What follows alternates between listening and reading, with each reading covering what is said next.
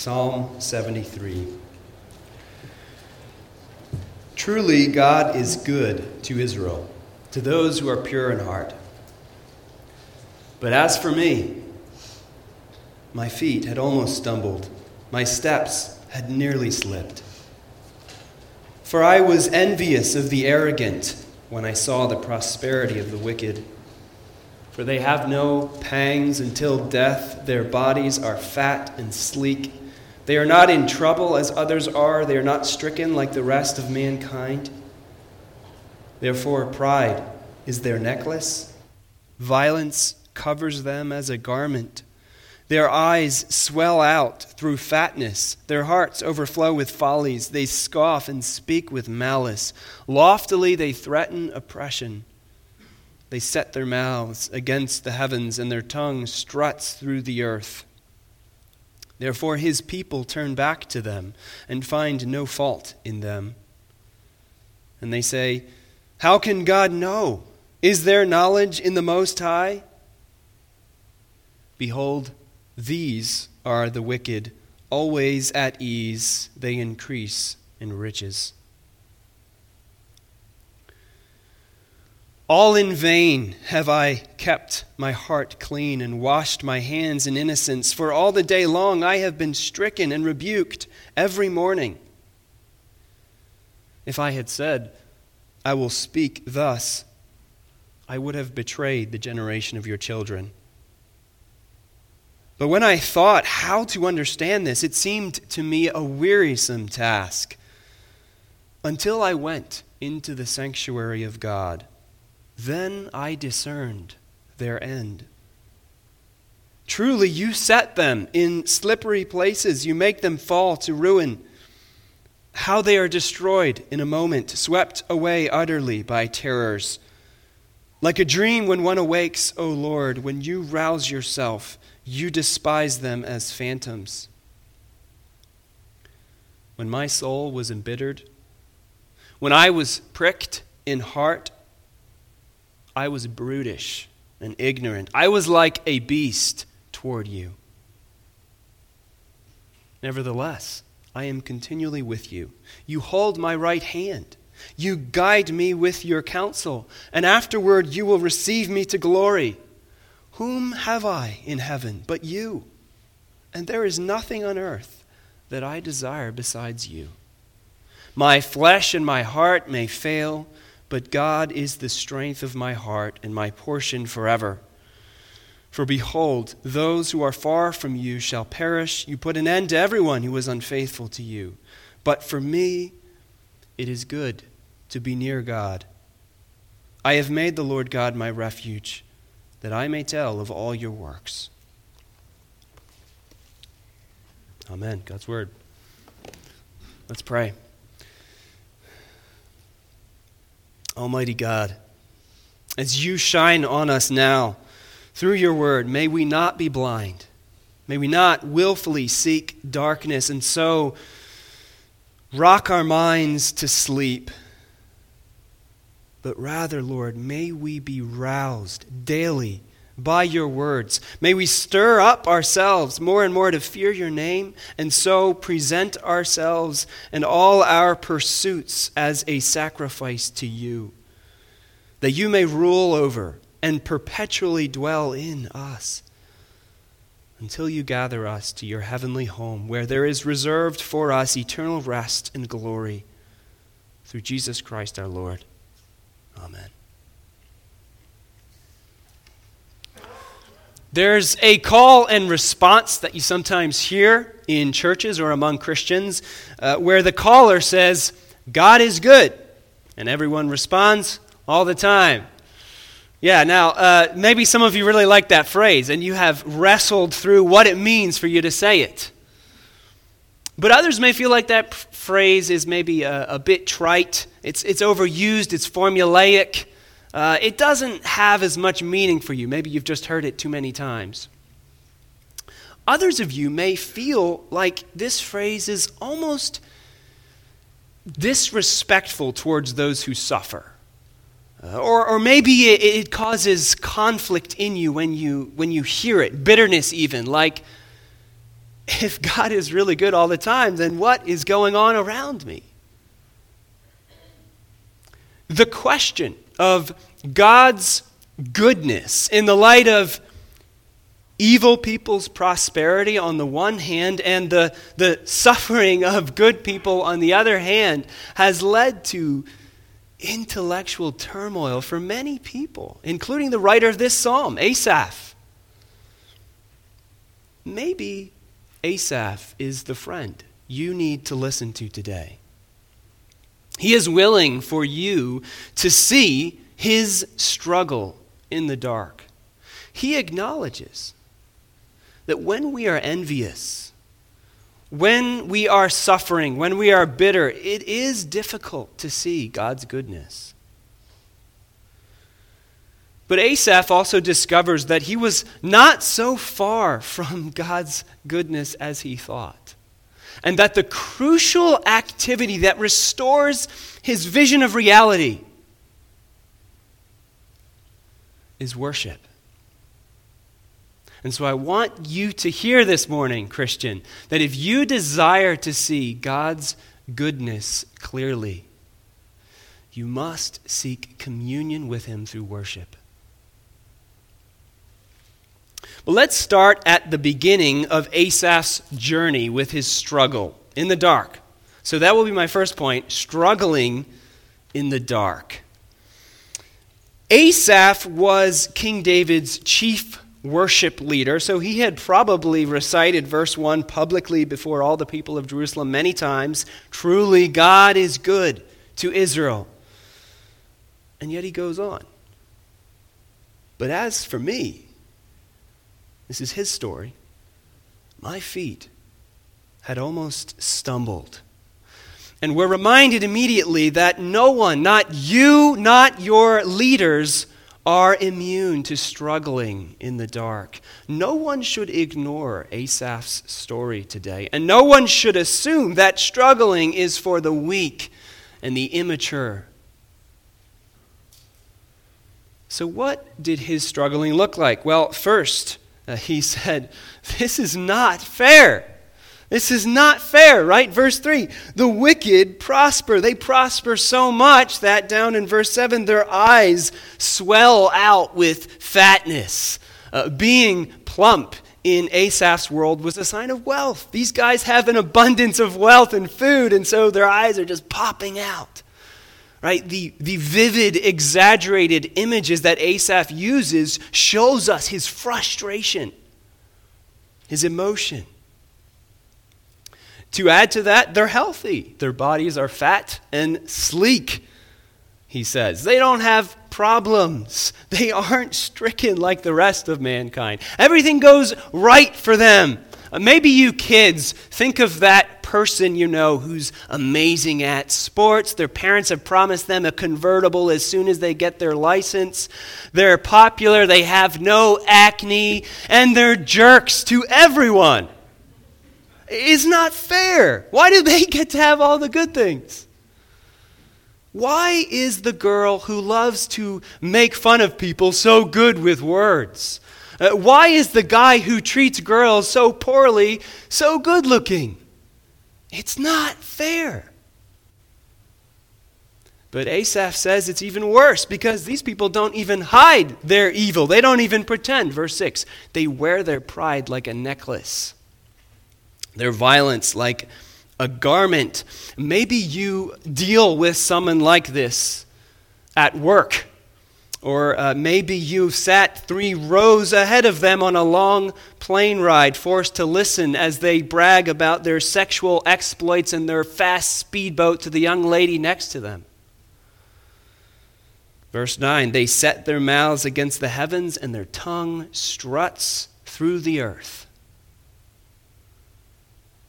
They openly challenge God. Verse 11 Is there knowledge in the Most High? Clearly, He doesn't know what I'm doing because He hasn't struck me with lightning yet. Why does God let people get away with such things? Why do the wicked people of the world seem so successful sometimes?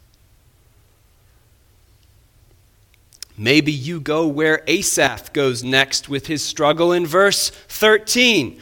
All in vain, he says.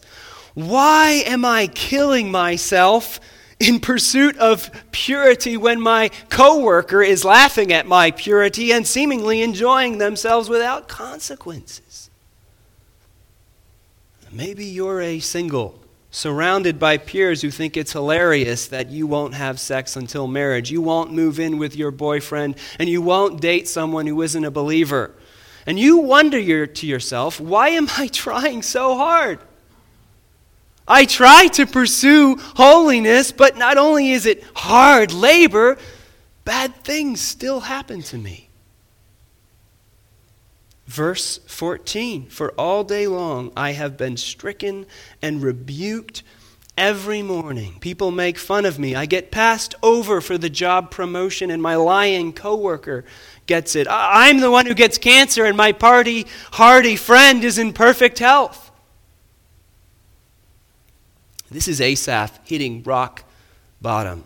He's asking the question Is it really worth serving God anymore? I don't know if I can trust him to know what's good for me. Maybe the only way to be happy is to escape from God. Have you ever wondered that? These are not the thoughts we would typically share in a book that the world will read, but Asaph is a worship leader. He has no interest in encouraging fake worshipers. He leads by example with his transparency here in Psalm 73. And yet, while we are grateful for his openness, we have to grapple with the third part of his struggle here in verse 15. If I had said, he says, verse 15, I will speak thus, I would have betrayed the generation of your children.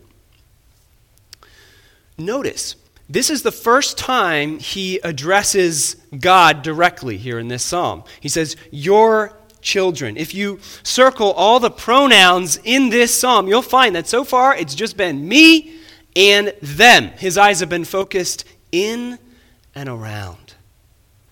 He glances up for a second here, and we come to something that kept him from totally slipping away a little bit of a foothold. He does not want to betray his community. And so it appears that at the deepest moment of his doubts and his discouragement, he was careful not to publicly voice his bitterness. And what held him back was his love for God's people. There are two really important applications for us here. First, responsibility to a group of God's people can keep you hanging on. Even when your struggle has you feeling like you have totally slipped away. And second, transparency does not mean sharing rash, undigested thoughts spoken out of the bitterness of your heart publicly with God's people. That kind of transparency can harm others. Now, two quick qualifications about that point that I want to make. First, there is a difference between sharing publicly and privately, right? Asaph is not teaching that you have to keep your struggle with, with doubt, your struggles all inside and not talk to anyone about it, right? The Bible is very clear. If you want to defeat sin, you must share with others. You must bring those things into the light. Uh, we need people praying for us, weeping with us, sending Bible verses to us. If you feel stuck, widen the circle. Do it wisely and carefully. But do it. Find wise counselors who will listen, who will wait, and then who will begin to speak. Secondly, Asaph is okay with sharing his struggle later on, right? That's exactly what he's doing here in this psalm. He's sharing his doubts and his fears, but it's after he has worked them through with the Lord and with wise counselors. And so he has uh, a, a clear and a helpful goal for sharing these things. He wants to build God's children up, not harm them. Well, let's turn now and look at verses 16 to 17. Here, Asaph transitions out of his struggle. And so we turn to my second point worship in the light. Worship in the light.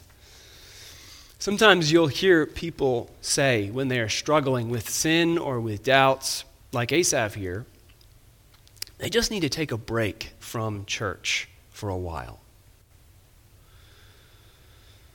Psalm 73 is a crystal clear rejection of that idea. If you try to understand the hardest of questions, is God truly good? And if so, why do the wicked prosper? Why do the righteous suffer? Without seeking God in worship, you will find it to be a wearisome task. That's what Asaph says in verse 16. I tried to figure this all out in my own head, but it was exhausting until I went into the sanctuary of God. Uh, think about the book of Job, right? Job is struggling with these exact same questions. It does not feel like God is good to him. And so we get chapter after chapter of, of him and his friends struggling and complaining and worrying and arguing about this until God, in his mercy, comes to Job and gives him a glimpse of himself. And it's that vision of the Lord that reboots Job's entire understanding of the world. This is a real dilemma for many people because to come to the Lord in worship is an act of submission. But people want to have it all worked out in their heads before they submit. The foolishness of this approach is as simple as recognizing the appalling limits of the human brain. How can you possibly figure it all out in your own head first? Can you reach your mind around all the possibilities and account for all the variables of this universe with its seen and unseen wonders? Is there some human out there smarter than you that you could trust to do that for you? And then there's that problem that our brains don't always work correctly, do they? They deceive us. They're sinful. Our flesh betrays us. Friends, submission in worship to the Lord is the beginning of knowledge and wisdom. That's why Asaph was lost in darkness until he entered the place of worship. And he looked up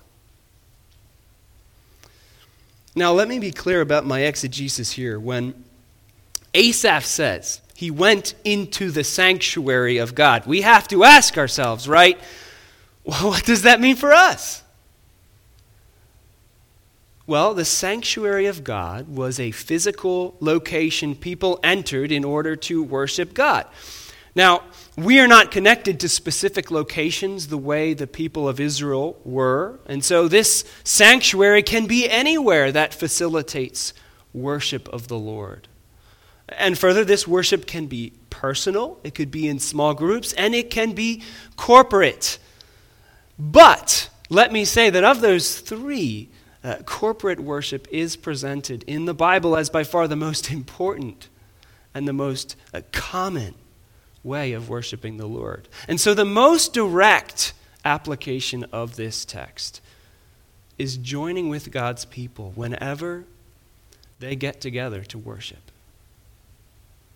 This must be a priority for you and your family. Worship is the place of clarity. It ought to take priority over every other event in your lives. You need to challenge yourselves with this. Uh, Martyn Lloyd-Jones says this very directly. People who neglect attendance at the house of God are not only being unscriptural, let me put it bluntly, they are fools. My experience in ministry has taught me that those who are least regular in their attendance are the ones who are most troubled by problems and perplexities. It is a very foolish Christian who does not attend the sanctuary of God as often as he possibly can. Now, that may seem very strong to some of you, right? But it's a fair application of what God is teaching us here. The fulcrum of Asaph's entire story is his decision to enter the place of worship. Why would you not prioritize such an important activity? But let's move now to look at what it is that the psalmist sees in the place of worship. What, what changes his view of God's goodness? And so, my third point will be seeing God's goodness. Seeing God's goodness. There are, there are three things that Asaph sees differently after worship. He sees the wicked differently, he sees himself differently, and he sees the Lord differently. So, first, the wicked. Asaph says at the end of verse 17, Then I discerned their end. When he just looked around, he saw through blinders. He needed to look up. He needed to see a holy, a sovereign, a just God in order to understand what was going on. And so, verse 18 tells us that God sets the wicked where they are. And they may be very high up in the world indeed, but he says they are not on solid ground. They're like the car at the end of the chase scene in the movies where it screeches to a halt, half on, half off a cliff, right? Teetering on the edge, and you're saying, Get out, get out, hurry, hurry. Their prosperity, their security, it's like a dream that seems rational when you're asleep, right? But when you wake, it is totally irrational and, and silly. You wake up and you realize that the world they live in belongs to God. This realization should move us from envy to pity, from uh, frustration, from anger uh, to compassion. Perspective begins to free us from bitterness.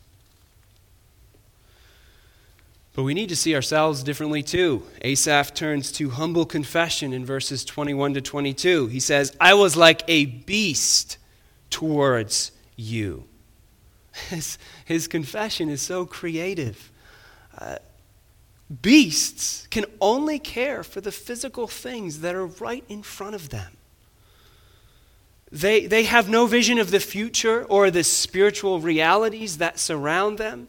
They speak without knowledge. Truth, beauty, and virtue are of no value to them, which is not the case for humans, right, who are made in God's image. But when we fall into bitterness and sin, our vision narrows and we begin to resemble beasts. On those days when everything seems to be going wrong, do you begin to act like a beast towards those around you? All the goodness sucked out of your life. You can't even see it anymore. It's there, but you can't see it. You're blind. Well, restoration occurs when you enter the Lord's sanctuary and confess your beastliness to Him. Finally, Asaph sees the Lord differently. And it's his vision of the Lord in worship that allows him to see everything else differently and, and clearly. You, you must look up in order to understand everything that's around you and inside of you. Beginning at verse 18, Asaph says you or your 16 times. And remember, I said earlier that he only said it once before that, once in verse 15. All of a sudden, he can see the Lord. He's speaking to the Lord.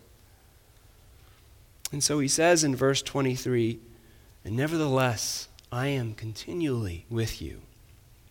That is, despite my beastliness, nevertheless, your presence remains.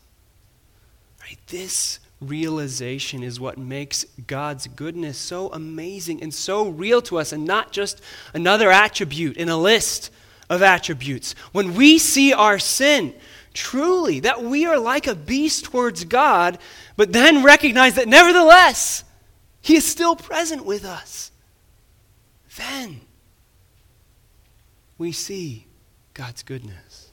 And, notice how comprehensive God's presence is here in these verses.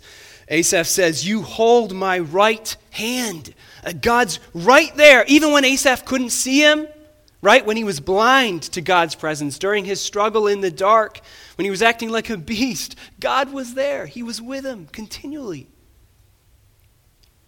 He says, You guide me with your counsel.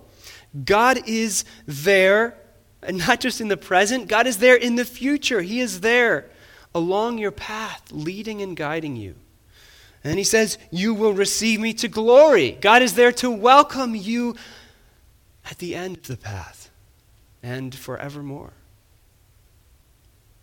He holds, He guides, He receives you. This is a comprehensive presence, not wavering, not conditional presence. You can hit the zoom button as long as you want. God is still there with you. There's actually a beautiful Trinitarian image that emerges here when we take into account what the rest of the Bible tells us about the persons of the Trinity. Uh, so the, the three verbs here, right, that I just mentioned are holds, guides, and receives. Well, the work of the Father is to hold you. John 10 29. The Spirit guides you. John 16 13. And the Son receives you. John 14 2 to 3. All the persons of God engaged in the work of being with you. It's this nearness that confirms God's goodness to the psalmist. He says in verse 28 For me, it is good to be near God. He began with an affirmation that God is good. He describes his struggle, and then he ends by acknowledging that now he can see God's goodness. God is comprehensively near to him, and that is a good thing. But you know what? There's an even deeper song that Asaph is singing here about God's goodness. God is not just near Asaph, he doesn't simply stand next to him and touch him, although that is already quite miraculous to consider. But there's more to God's goodness. He gives himself to his people. Asaph says, God is his strength. God is his portion. God is his refuge. God is the one who stands in heaven for him. And because of that, God is the one thing that he desires above all other things. This is the extreme pinnacle of belief in God that the psalmist takes us to. These are difficult words for earth-bound creatures to say. There is nothing I desire besides you. And yet, Asaph is describing the gospel God giving himself to us. There is no place where God's goodness is more undeniable than in his choice to come, to die in our place, and to make us his own. That's how he is our refuge. That's how he is our portion. That's how he is our strength. There is no gift better than Jesus as your Savior. And truly, if you do not accept this gift, you cannot know the goodness of God. And so Asaph says, The one good thing in this world that I cannot lose is you, O God. And he proclaims the gospel to us.